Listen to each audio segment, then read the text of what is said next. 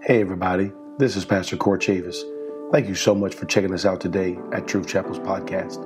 If this word has blessed your spirit or encouraged you, take a moment and leave us a quick review. Also, check us out at truth chapel.com or any of our social media outlets Twitter, Facebook, or Instagram. God bless, and I pray you enjoy. I want you to turn me to Matthew chapter 25. Matthew 25. Today I will conclude, I will end my series on oil, talents, and goats.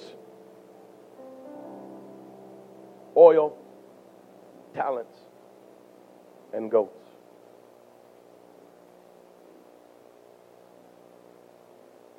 I have worked diligently over the last several weeks on this message.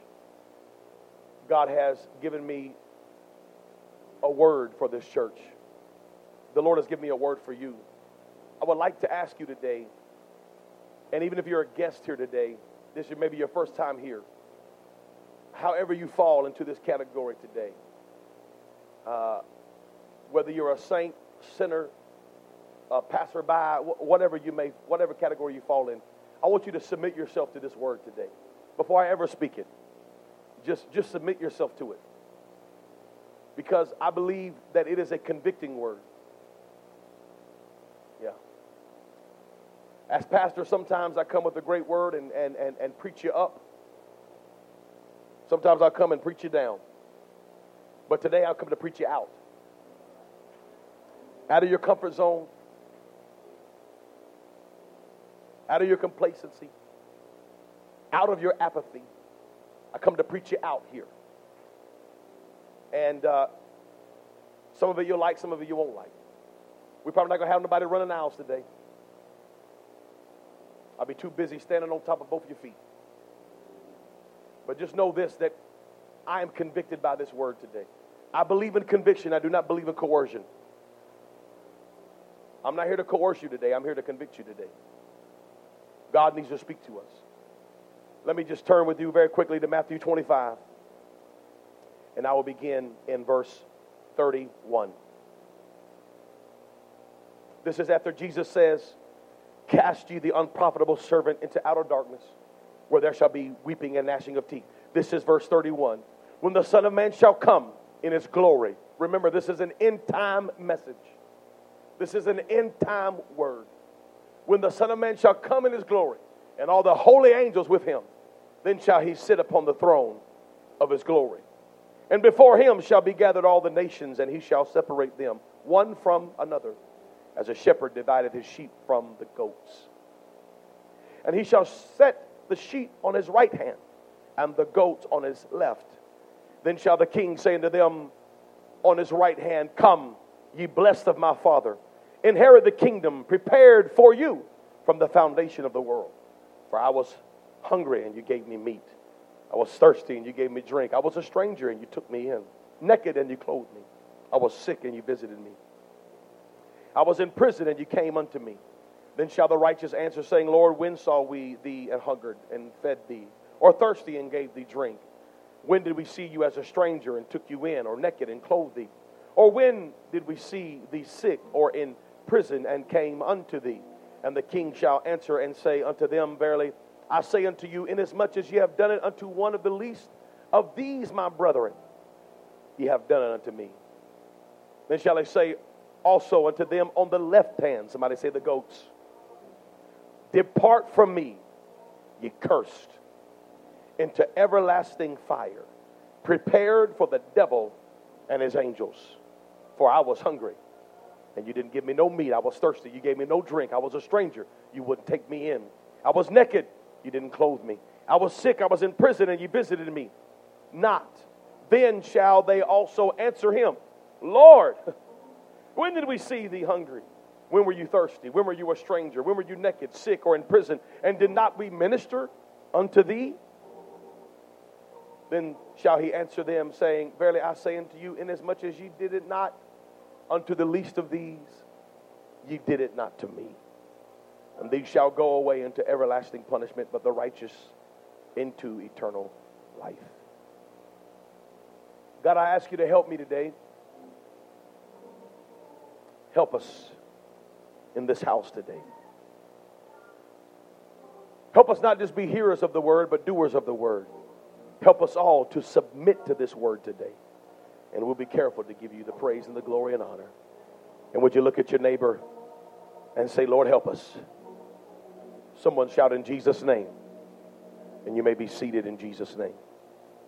So blessed to have Sister Harris's father with us today. Elder, it's so blessed to see you in the room. We honor you today. Love this man and love his spirit. And we honor you for being in the house today. Amen. It is good to note. Let me just switch up here.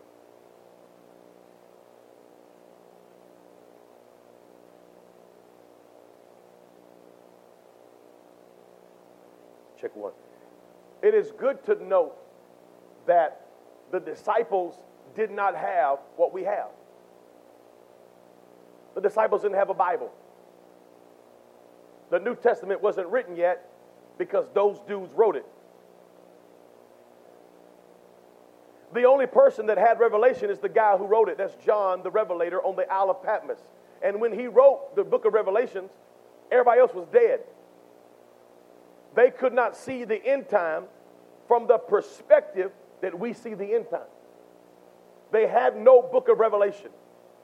They had no way to see what we see today. We are so honored today. We are blessed today to have revelation. First and Second Timothy, Romans, Galatians, the book of Acts. They didn't have this stuff. They lived this stuff. So when the disciples look at Jesus and they say in Matthew 24, show us the signs of the times, these are not, this is not an evil generation who seeketh the sign. This is a curious generation that wants to be ready. I want to be ready. Tell us, Lord, how to be ready. So the end time, and if you want to go read Matthew 24, you can either go in your Bible and read Matthew 24, or you can turn on the news tonight and watch Matthew 24. Totally up to you, however you want to do it. You can go read it, or you can get a newspaper in the morning, get a USA Today, and you can read Matthew 24. Because everything that Jesus talked about in Matthew 24 is happening right now. This is the end time. Matthew 24 and Matthew 25, no doubt, is an end time message. Matthew 24 gives the details of the end time. But then in Matthew 25, Jesus gives us parables that are a type and shadow of what it will be like when the bridegroom, the master, and the king comes. He tells a story about the bridegroom, which is a representation, representation of himself. And he says, when the bridegroom comes, there's going to be 10 virgins, five wise, five foolish. They all sleep. They all slumber. The only thing that makes one wise and one unwise is five of them had oil in their lamps. Anybody thankful that you got oil today? Anybody working on your lamp making sure you got oil? I want to be able to burn for the Lord. I'm not just here to look pretty. I don't want to just have a lamp. I want to have some oil in the lamp. I don't want to have a form of godliness and deny the power thereof. I want to be what I say I am. Amen. There ain't no genie in my bottle, but there is some oil in my bottle. Somebody said amen. And then he tells of the master who has three servants. He gives one five, gives one two, gives one one talent as he goes on a long journey. This is a representation, representation of him as he will leave and return again. He is giving us parables that give us an insight of what it would be like when he returns. And there will be some that had many talents and used them for the Lord and put effort and energy and investment in what they did for God. And they turned five into ten, two into four. But there will be some because of fear. Somebody say fear. Fear. They hid it in the ground. They were afraid. They didn't want to get hurt anymore. They didn't like these people over here. They didn't like these. They don't love me. They don't. Because of fear, they hid their talent in the ground. They didn't lose it, they just hid it. Because the callings of God are without repentance. And he said, Those that are unprofitable, cast them in the outer darkness. Are you profitable for the kingdom today? What are you doing for the master? How are you working your talents? Because if you're just sitting there with your arms folded, not participating, not praying, not doing nothing at all, let me tell you, you're going to be in trouble in the end time. Yeah, this ain't revelation. There's no seven headed beast in this story, but this is an end time message today. What are you doing for the Lord? How are you using what God gave you? Are you hiding your talents? Are you sitting on it? Have you hid it in the ground because you're afraid? Oh, Pastor, I'm just I'm just embarrassed. I'm I'm shy. I don't want to witness nobody because I'm shy. No, no, no, listen. You don't have the choice. The choice ain't yours. You don't get to decide. The Bible says that after you receive the Holy Ghost, you shall have power to be. Oh, oh, that's a good word. Because we want to have power to be skilled, talent. We want to have power to be a preacher, power to be a whatever. We want to have power to be something. But the only power God gave you is the power to be a witness. And I don't care if you're shy. If you got the Holy Ghost, you're called to be a witness. Amen. Hey, I'm helping you today. I'm helping you. You're not going to hear this kind of preaching everywhere.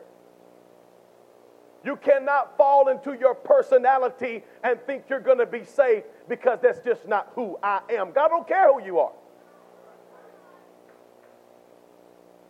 He called you. And he does not call, he does not call the gifted. He gifts the call. He does not call the prepared. He prepares the call. He does not call the perfect, He perfects the call.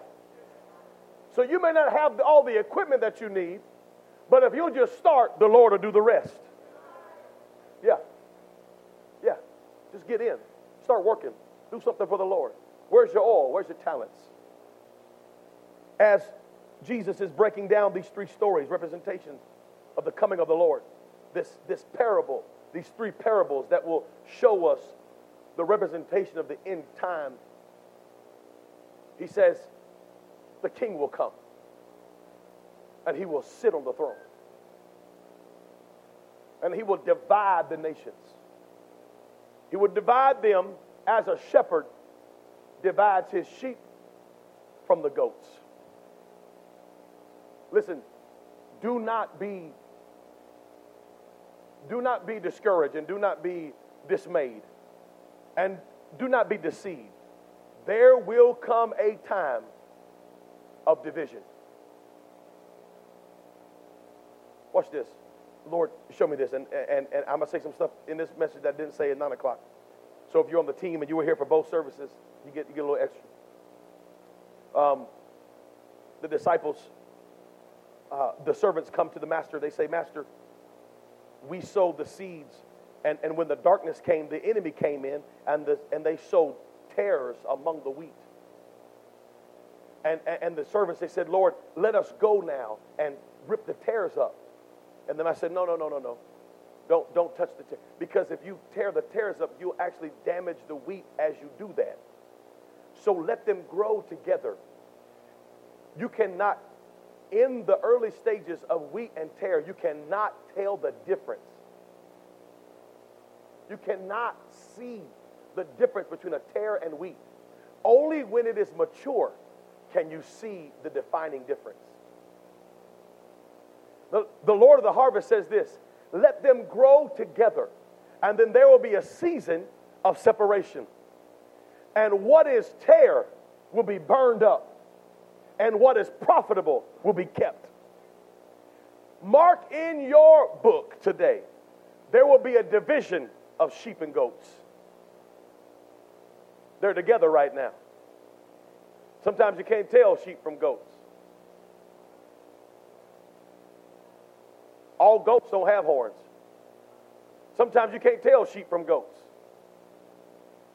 Now, if you if you know, and you're tra- and you know, this it's, it's easy to tell. But there was always a separation from sheep and goats, and the end time will be a separating. The sheep will be on his right hand, and the goats will be on his left. And he begins to tell them what is that defining factor. He says, When I was hungry, you fed me. When I was thirsty, you gave me drink. When I was naked, you clothed me. When I was in prison, you visited me. When I was sick, you came to my house and you visited me. When, when I had no shoes, you put shoes on my feet. When I, he begins to break down this, this list, and, and, and the, the righteous, they say, Lord, when were you hungry? We, we don't remember that. When were you thirsty? When, when were you in prison? And he says, No, it, it wasn't me. It was when you did it for the least of my brethren. When you did it for those, you actually were doing it to me. Oh, so powerful. We have to be careful that we're not always trying to do some ministry for the limelight. My goodness. Let me tell you a story. One time, my father was sitting in a, my home church in Spring Lake. This was way back in the day when we had a small sanctuary. It was what we called a shotgun sanctuary. Anybody know what a shotgun sanctuary is? You can stand on the pulpit, look through the whole church, and see out the back door. And his office was just through the corner. And on Mondays, he would go and he would get the offering and he would put all the offering out on his desk. He would count and he would sit in his office and leave his door open and he could see all the way through the church through the back door. And he would do that because he knew he had cash out. He didn't want somebody to surprise him. He would lock the doors and stuff. And so he was sitting there on a Monday morning and he, he tells the story all the time. But I remember it happening to him. I was probably about 12 or 13 years old when this happened. And he was sitting in his office one Monday morning and, and he would always keep these two big containers. And he would every Sunday he would pour all the change, loose change into those containers. And then sometime during the month, he would just sit there one, one Monday and just count all that change out. Every once in a while, he'd get me and my brothers to come, and we'd all count change, and we'd stack quarters and dimes and nickels. He'd take it all to the bank and, and you know, deposit it in the bank account. And so he's sitting there, and he decided, you know what, I'm going to go through this change today. And he has this whole desk, and my dad had a big, giant wooden desk for many years. And he had all that change spread on the desk, and he's sit, sitting there, and he's working, and he, he looks up, and there's a man standing at his desk. He's like, I know I locked the doors of the church. He's like, and how did he get from that back door to here without me knowing it? His first inclination was to say, Get out of my office. Like, who are you? You know, like anger. You know, like, how'd you get in here? He said, and when he went to open his mouth, the Lord spoke to him and said, You entertain angels unaware. And my dad said, How can I help you? And he said, I need, I can't remember the, the amount, but it was like $4.53. It was an exact number. And my, my father said that in this moment he realized this is, this is a God moment. And he backs away from the desk and he says, Whatever you want, you can have. Take it all, whatever you want. He said, This man who had, who had never seen before, he could tell he was probably homeless, tell he was down on his luck. That man reached over that desk with all that change and counted out four dollars, the exact amount that he needed, put in his hand, and said, Thank you so much. Have a blessed day. Turned around in my father's office, and my dad watched him walk out the door of our church. And as soon as he got to the door, my dad realized, wait a minute, I need to, I need to get this guy. And I need to, you know, like you know, my dad kind of had a Jacob moment. I'm going to wrestle this guy until he gives me a blessing, you know. And so my dad like jumps up from his desk and he runs to the front door. And our front door of our church opened up to it's a large open area, and there was a main highway right here. So my dad, my dad's like, it was seconds from the time he touched that front door to the time I made it to that front door was maybe 10, 15 seconds. We get a small church. He runs to the door, opens the door, and the man is gone. He runs out to the edge of the road and he's looking, and he, he, he doesn't see anybody. He's looking around, and he looks up on the, on the light pole, on the telephone pole, and there's a telephone guy working on the telephone lines, and, and my dad could see him looking. And my dad's like, hey, where'd that guy go? And the telephone guy's like, well, he was here, and then he was gone. He said, I'm looking for him too. I saw him. You never know You never know whose soup bowl you may be filling right now. You know, there's not always a time when everybody knows what you're doing for the Lord behind closed doors. There, there's not always a crowd when you do ministry. This microphone is not ministry. This pulpit is not ministry. You can minister to anybody, anywhere, anytime, in any way. Just a smile in the checkout counter can be exactly what was needed in the moment to fulfill a purpose. A text message to a lost loved one may be exactly what they needed in the season, in the moment, in the time. You never know what God is setting you up to do. I went and preached at a church one time, and I'm going to just be a little transparent with you right now. I went to this church, I preached for several nights in a row. When I left the church, the pastor of this church um, put something in my coat pocket and he said, You really to like that? Which is code word for it's not to be good. I, I, I, drove several hours one way to be here. I preached several days. The check was almost nothing. I, I, I paid to be there. And, my, and my, the, what it cost me in gas, you know, I, I paid to, to preach for this guy for three days. And, and you know what? I was like, Lord, you know, I'm working for you. I ain't working for them, you know. I've, I've never asked for a certain amount of money. I've never given my, what my qualifications are, what kind of honorarium I need. You can ask my wife. I've never told anybody what I need to get paid. I just say, you know, whatever, whatever you feel. The workman is worthy of his hire, whatever you feel. Several months later, this man called me back. Hey, man, we'd love to have you come back. I, I would love to do a this, this, this. And he gave me some dates. And immediately I was like, I'm not going back. This guy, I mean, he barely paid me the first time. You know, you get me once, shame on you. Get me twice, shame on me. You know what I'm saying? That's, that's just flesh talking. Y'all sitting here looking all holy right now, but that's just flesh talking. Amen? That's just meat. You know, that's just court. And so I'm like, you know what? I'm going to be busy. I wasn't lying. I mean, I could cut grass or something. I can be busy. You know what I mean? I'm going to be busy, you know. You got to give that pastoral, yeah, you know, I'm going to be busy. Um, and we hung up, and the Lord rebuked me.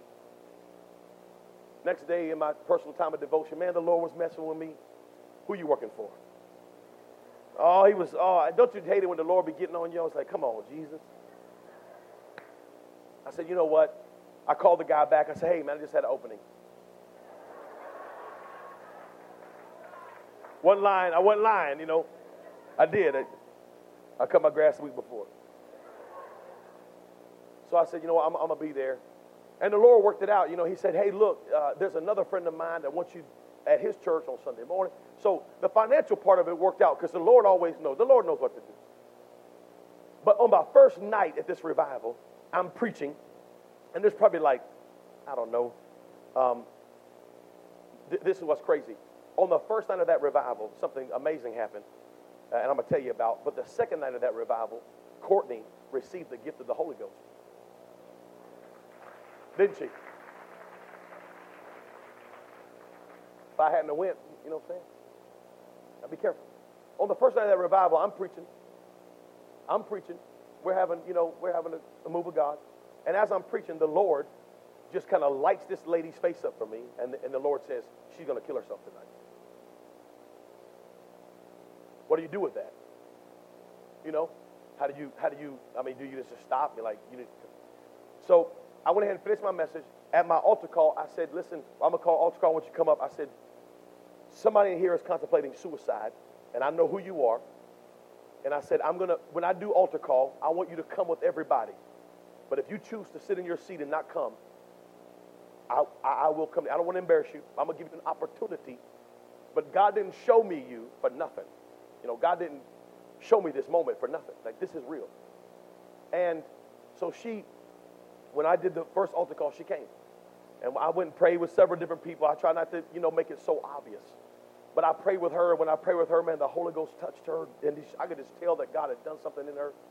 And, and I just moved on. You know, I don't need to know the story. I, I, that's, not what, that's not what I'm here for. I just prayed, did what God wanted me to do, and I left. After the service over, I was outside. Me and my wife, we were sitting outside. I was selling some CDs, connecting with people. You know, God bless you. You know, good to be here. Hugging necks, shaking hands, kissing baby. And the, the pastor came to me and said, hey, I need you in my office right now.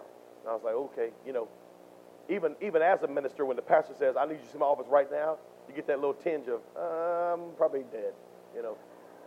So I was like, okay, okay. So I went to his office. When I walked in his office, this woman was sitting there and one of his ministers. He said, sit down, Brother Chavis. So I sat down. He said, I want you to tell Brother Chavis what you just told us. And she told me her name. And she said, I drive the church bus, the church van here at this church. And she said, Tonight I had already turned in my keys. I already have a family in the church that's taking my kids home. And she said, I have everything in my house prepared to take my life tonight. She said, Tonight was my last night on this planet. She said, But tonight, when you talked about that person with suicide, it was me. I said, I know it was you. And she said, Tonight, you and the Lord saved my life. You never know how God's going to use you in a moment. I didn't go there for her, but I went there for her. I wasn't, I wasn't prepared for how God was going to use me in that moment. Let me just say this tonight or today, and I'm, I'm not going to preach much longer than I've already preached because I, I feel the Holy Ghost here. Let me just say this. For the last several weeks, I've tried to, Lord, show me in the Bible what is wrong with goats. You know, like, like give me, give me the, I see what you're saying here, sheep and goats. Like, like show me where the devaluement of goats is. And I don't even know if that's a word. That's a, maybe a George Bush word, devaluement. Just, just pretend like it's a real word. Just stick with it. Where, where I tried to find something wrong with goats. But what I realized is that goats were so important to the economy of this time. When Jesus said sheep and goats, he was speaking to people who knew about sheep and goats. The only person in this room that I know of right now that is a professional about goats is Brother Cannon back there. Because he, he used to raise goats, hundreds at a time.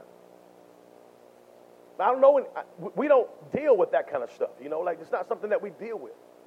And as I begin to look up, you know, what's the issue with goats? Why are goats so bad, you know? What's wrong with that? And I, I started finding so much value in the goats. You know, they would use the goat skins for new wine. The goats had two types of hair on them. There was a type of hair that they could make uh, rough material out of. It was a rough hair, a rough wool.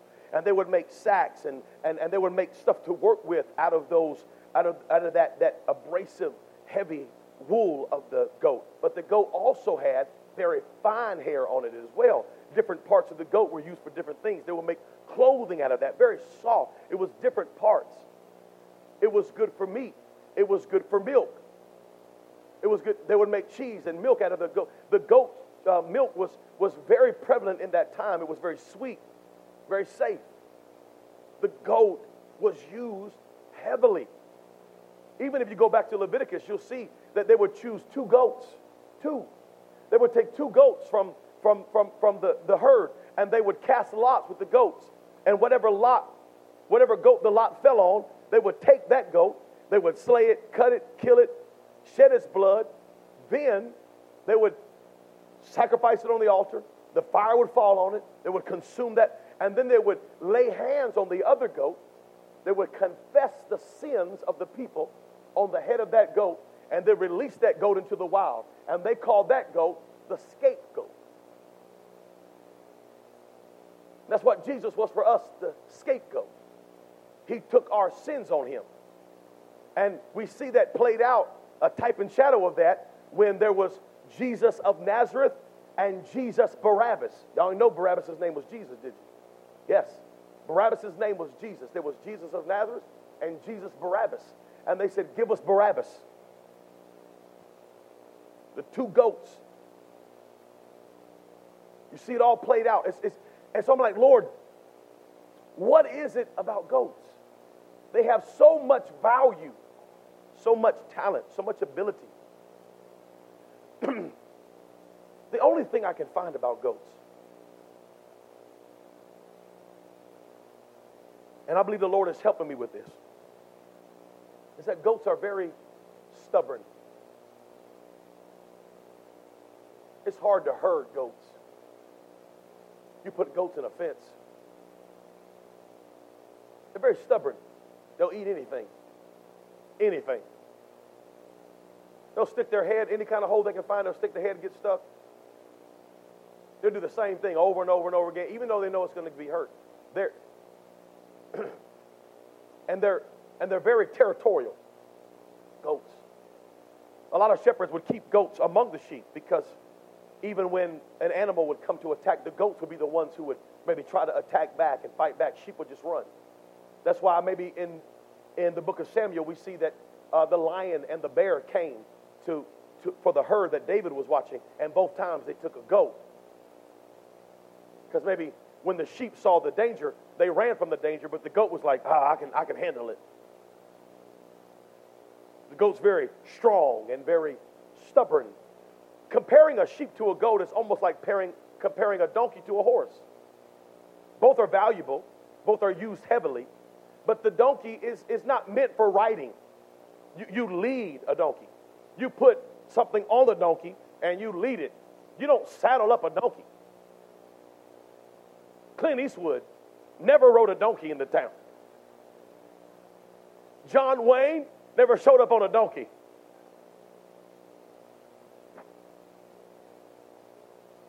When Jesus came the first time, he came in riding on a donkey. But when the king comes back, he'll be on a stallion. I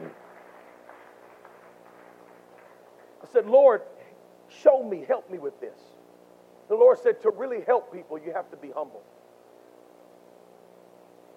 The reason that there's a difficulty for people to feed the hungry and take care of people that can't take care of themselves is because there's a lot of self centeredness in the church today. And we're so worried about us, how we look, how we feel, how we. Come on, I'm, I'm talking right now, I'm preaching right now. There, there, there's such an inward stubbornness in us that sometimes we cannot be humble enough to get down on someone else's level who may be beneath our They don't look like me. They don't smell like me. They don't dress like me, but they need me. Yeah. You see, sheep are always humble, meek, and mild. The sheep know the voice of the master. When the master calls, the sheep come running. Well, you can call a goat all day long. They ain't coming. Am I right, Brother Cannon? Am I right? Goats don't act like that. Goats don't come to the voice. Goats do what they want to do. Are they valuable? Yes. Do they have talents? Yes. Are they useful? Yes. But there will be a separation between sheep and goats one day. And that separation may just be the voice of the master. When that shepherd opens his mouth to speak, the goats who want to do what they want to do. They're so gifted, so talented, so useful, so valuable that they have made themselves God and not God Himself. Ah, so good. I'm so right. I'm so righteous. I'm so, ah, I can't stand people in suits and ties that are so judgmental of other folks that don't look like them, don't smell like them, don't dress like them, don't, don't look like them. How can you feed the hungry if you don't have any compassion for them? And how can you feed the hungry if you don't have some kind of humility in you that will say, hey, I remember when I was there. I remember when I was struggling. I remember when I was. My God, I got to continue. I got to go on. God's not looking for a church full of talent and ability. He's looking for a church that's humble. He's not looking for people. Listen, God don't need your talent. He's got all, he's good by himself. God don't need all your skills. If, if, if he was dependent on your skills, nothing would ever get done. God just wants humble people that'll be used anyway God, I'll preach or I'll rake leaves. I don't, it, it, whatever. I don't, I don't care about a badge. I don't care about a name. I don't care about a desk. I don't care about politics, position, or power. All I want is to help somebody that can't help themselves. Bless somebody that can't bless me back. It is no, it is no mistake. Listen to me very quickly here. It is no mistake that the symbol for the satanic church is a go head. If you've ever seen the symbol of a satanic church, it is a goat head in an upside down pentagram, I believe it is. That is the symbol of Satan because it was Satan who said, I'm so pretty. Look at all my skills. You know what? I might as well be God myself. Lord, Lord, have we not prophesied in thy name? we not cast out devils? Lord, we did many wonderful things. Depart from me, ye who work iniquity. I never knew you. You're going to the place I prepared for Satan and his angels. But the righteous are going to the place that I prepared for you. Don't go to a place that wasn't prepared for you. Hell has not been prepared for you. Hell has been prepared for Satan and his angels. That ain't your place. But you'll go. Let me just tell the story and I'm going to be done. In Luke chapter 11, if you want to go there, you can. But just listen to me for just a moment, and I'm finishing with this. In Luke 11, Jesus tells of a traveler. He's a traveler. Brother Heath, will you be my traveler again? He's already done this one time a day. He's a professional. Brother Heath, traveler, you, just, just have a seat. You understand? The Bible says he's traveling at midnight. The only reason you travel at midnight in this time and culture is if something's wrong. These people don't travel at night. These people travel by day, by sun. The culture of this world that Jesus is living in is you don't travel at night. There's robbers at night. There's outlaws at night. It ain't like getting up in the middle of the night in Atlanta and driving somewhere. No, no, no. Listen, even today in downtown Atlanta, don't be out past midnight.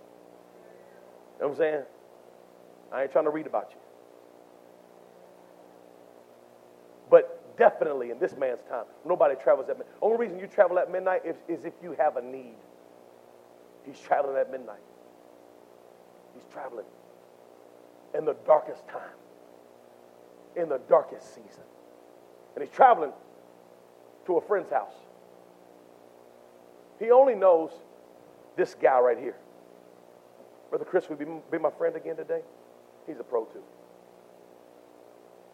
Have a seat. Come sit over here so you're not sitting right behind that thing. Put a little separation between you and the traveler. The traveler is traveling at midnight. He's broken. He's scared. Whatever's going on in his world is not good. And as he travels at midnight, he travels to his friend's house. This guy. He knows this guy. But this guy has access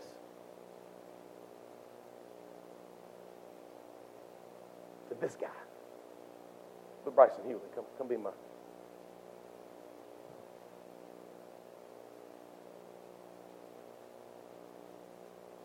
This friend over here has a friend, but this friend here has access to another friend. The traveler says, I'm traveling, I'm in need. He shows up at this guy's house at the most inopportune time. Listen, it's 2019. If you show up at my house at midnight, you may not see it, but I'm going to greet you at the door strapped. Hey, good to have you. Good to come on in. Come on in. Come on in. They're strategically located all throughout my crib. I'm just saying. I love you. But midnight is not the time to be showing up. He shows up at the most inopportune time. This guy right here doesn't have what he needs. He, watch this, he does not have access to him. He only has access to him. He's traveling, he's struggling, he's in need. He comes to his house at midnight. This guy right here wakes up at midnight, opens his door for his friend, and tells his friend, I don't have what you need. However, I have a friend. Wait here. This guy has access to this guy. He wakes this guy up and says, Hey, I have need. One of my friends has traveled to me in the middle of the night. I have no bread in my cupboard. Oh, old brother Hubbard had no bread in the cupboard. It's a blessing sometimes to not have enough. See, if you're a goat, you think that your talent and your ability and your skill and all your value could help this guy without ever exposing him to him. This guy has more than enough. Not only does he give him what he needs, but the Bible says he gives him three loaves one for him, and one for him, and one for later. Somebody shout abundance. My God. You always get more than you ask for when you ask for somebody else. I wish I had a praying church. This guy doesn't know this guy, but this guy knows this guy and this guy know who are you working with that don't know him, but they know you? Who are you connected to that don't know him, but they know you? Who do you have influence over that doesn't know him, but they know you are the connection? You are the key. You are the thing that can turn their life around. It all falls on us today. I cannot, if I'm a goat, I'm over here worried about my trouble, my mess, my Instagram feed, all my stuff. I'm trying to be like y'all. I'm comparing myself amongst ourselves. And I'm so happy with what I have, but I want to give this guy all of me. Oh man, I got you, bro. Here's a dollar. I got you, man. I got you, man. Don't worry about it. Don't worry about it. Instead of saying, hey, you know what? Silver and gold have I none. but such as I have, in the name of Jesus Christ of Nazareth. Woo! I wonder if there's some Brother Hubbards in the house. I don't have what it takes, but I know a man. I don't have the skill, but I know a man. I don't have the word, but I know a man. I don't have the right thing, but I know a man. When will the church wake up and realize it's not about us, it's about Him?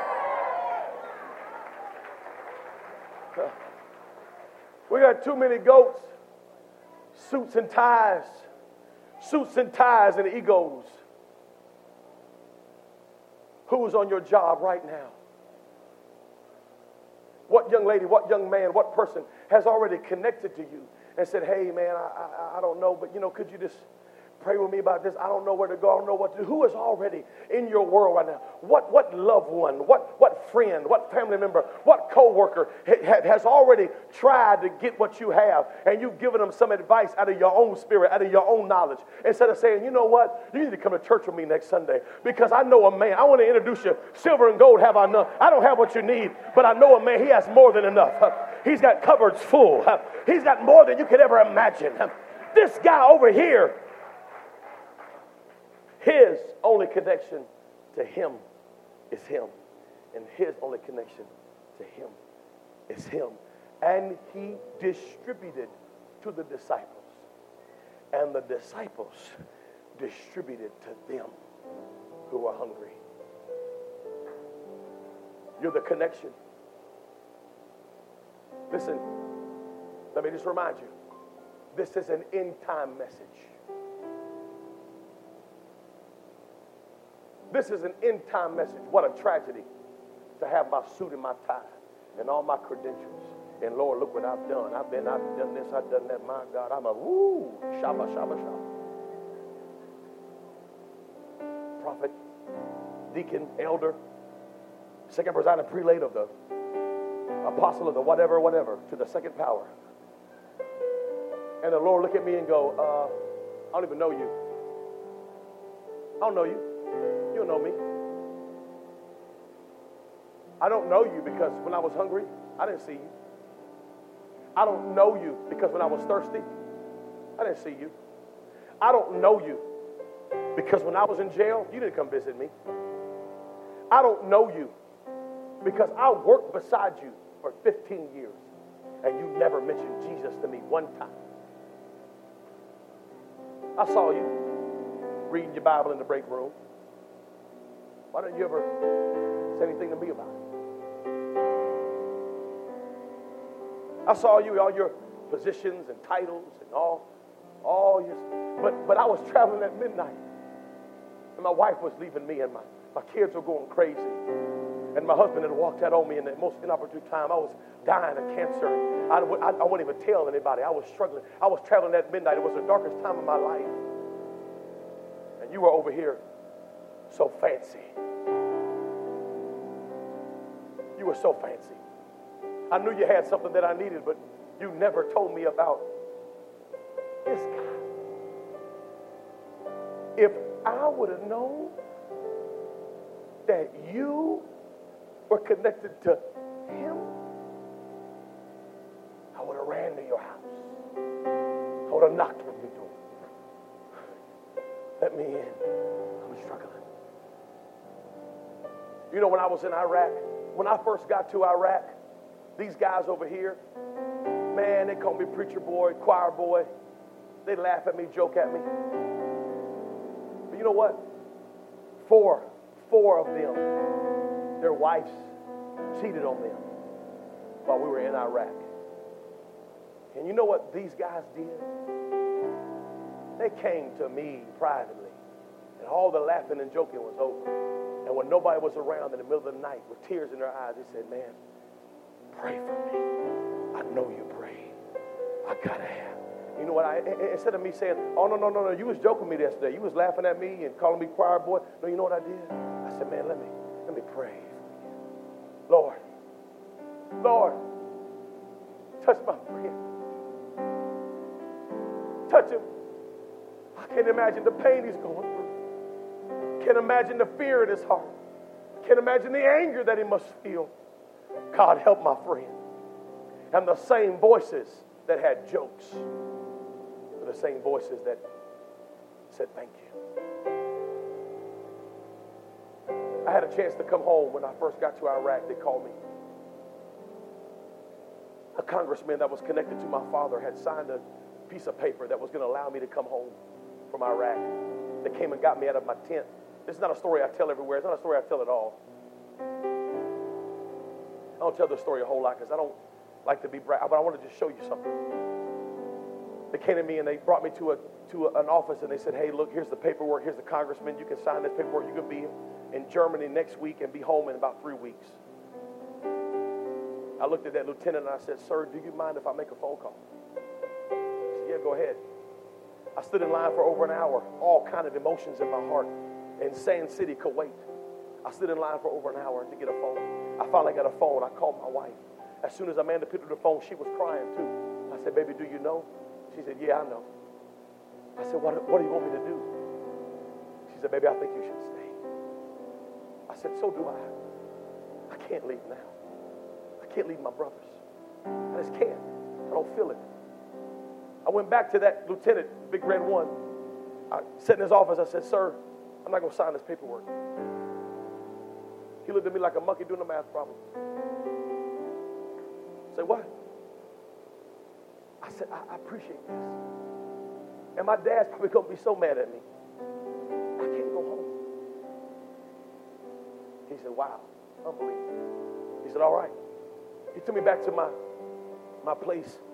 I got the colonel alone. I said, sir, do you know what's going on? He said, yeah, yeah, you can sign it, you know, when you're going home. I said, sir, I'm not going nowhere. I said, promise me.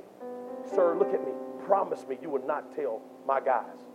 Because if they knew, they would have knocked me in the head and put me on that plane. They knew of my wife. They knew that my baby was six months old, and I had already missed the first six months of her life. Them boys would have knocked me in the head and I'd have been on a plane to Germany. I said, Don't tell them. Please don't tell them. They never knew. The night before we left, it was Christmas night, sitting in Balad, Iraq, in a really nice, fancy little cafeteria. We're all sitting around, all 12 of us plus the colonel. We made it. We're here. We're going home, guys. Leaving tomorrow. We're excited. We got all of our fingers, all of our toes. You know, we, we know people that died over there. We're all here together. Man, we're so happy. We're eating together and we're celebrating, man. We're high fiving. This is awesome. The colonel says, Guys, I got something I want to tell you. We all sit down and get calm. He said, You don't know this, but I feel like you need to know he said Chavis could have went home. I thought, what are you doing right now, sir? Let, let, let this slide. I don't, I don't need nobody. Let this slide. He said, no.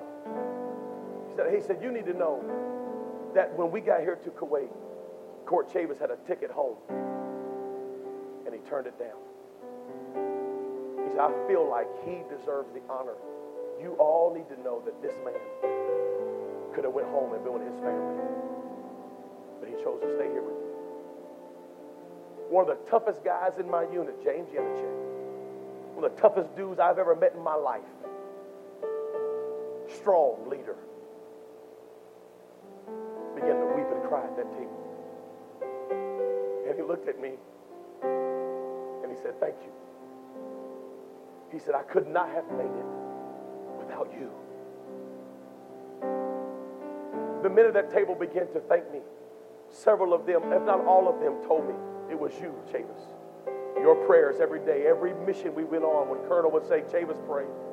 Every Sunday when we'd sit in chapel service with you and you play your guitar and sing a song, you gave us strength. Thank you for being here. You never know who you're influencing right now. I never knew those guys felt that way about me. If the colonel wouldn't have said anything that day, I would have never known that those guys felt that way about me. I would have never known it. But each one of them, in their own way, came to me and said, Thank you so much for not leaving us. Your spirit, your kindness, your commitment to God kept us in some dark, dark, dark times. You never know. You may not be in Iraq with somebody, but you're working with somebody. You live under the same roof with somebody. You're meeting somebody every Thanksgiving, every Christmas who's broken and wounded, and they're traveling at midnight. And they need somebody who knows Him. You may not have to stand on a mountain and preach it, but just a kind word, just a prayer, just a voice, just consistency. Example could change the life. Thank you, brother, so much. Will you stand with me right now?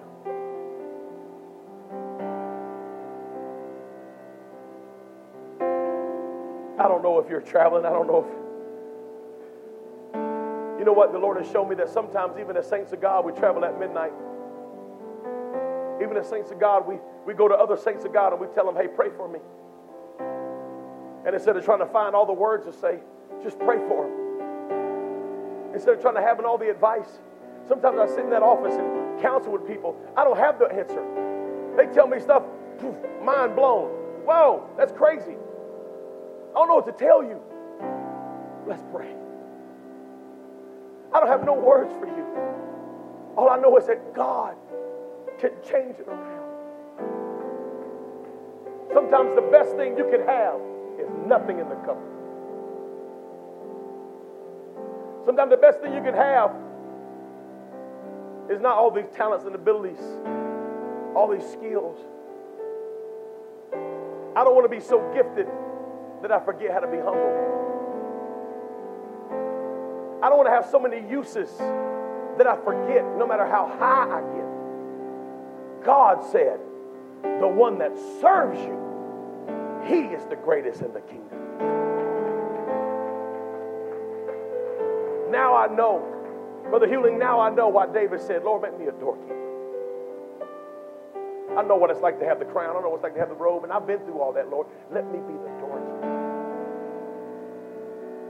Because I don't want the symbol, I don't want the symbol of greatness to become the symbol of Satan.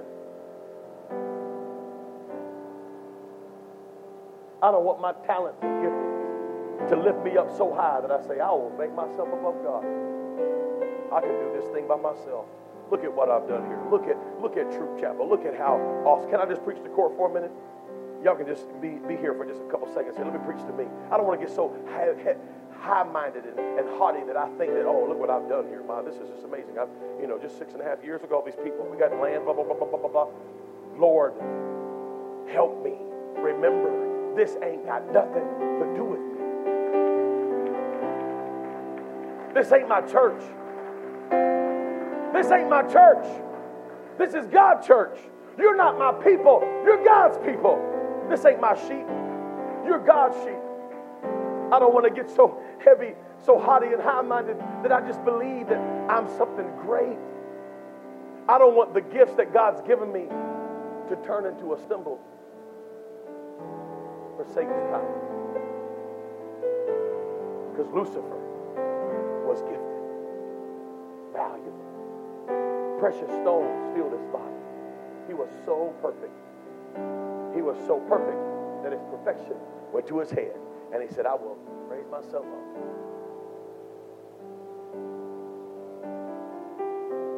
I want to remember who I am so that when I do meet someone who's hungry, I won't even blink. I'll say, Here, man, how can I help you? What do I have? You know what? Silver and gold have I none, but such as I have. There's a time for a dollar in the hand of a homeless person. There's a time for a soup kitchen. There's a time to go pass out blankets and coats, and we, we, we do all that, and we're going to do more of it. Thank God for it. But who are you connected to right now? Who you can take by the hand and say, hey, let me introduce you to somebody over here. You don't know him, but I really have a personal connection with him. And I take that hand and I put it in his hand. Look what the Lord has done. Every head bowed, every eye closed. I pray this word was an encouragement to you today. Thank you again for tuning in to Truth Chapel's podcast. If you have not yet, please take a moment and leave us a quick review.